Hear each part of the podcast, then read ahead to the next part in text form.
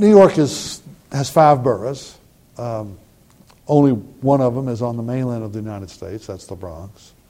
Manhattan's an island, Staten Island is an island, and Brooklyn and Queens are part of Long Island.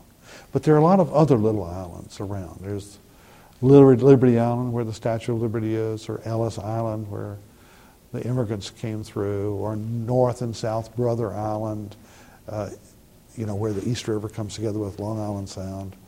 There's Rikers Island, which sadly has been important in African American history as a prison. In fact, a dozen prisons there. Uh, the largest prison in the so-called free world.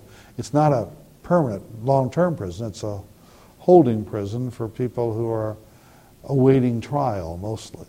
But the fact that it has always, always had well over 10,000 inmates, Alcatraz never had but 300 just by comparison.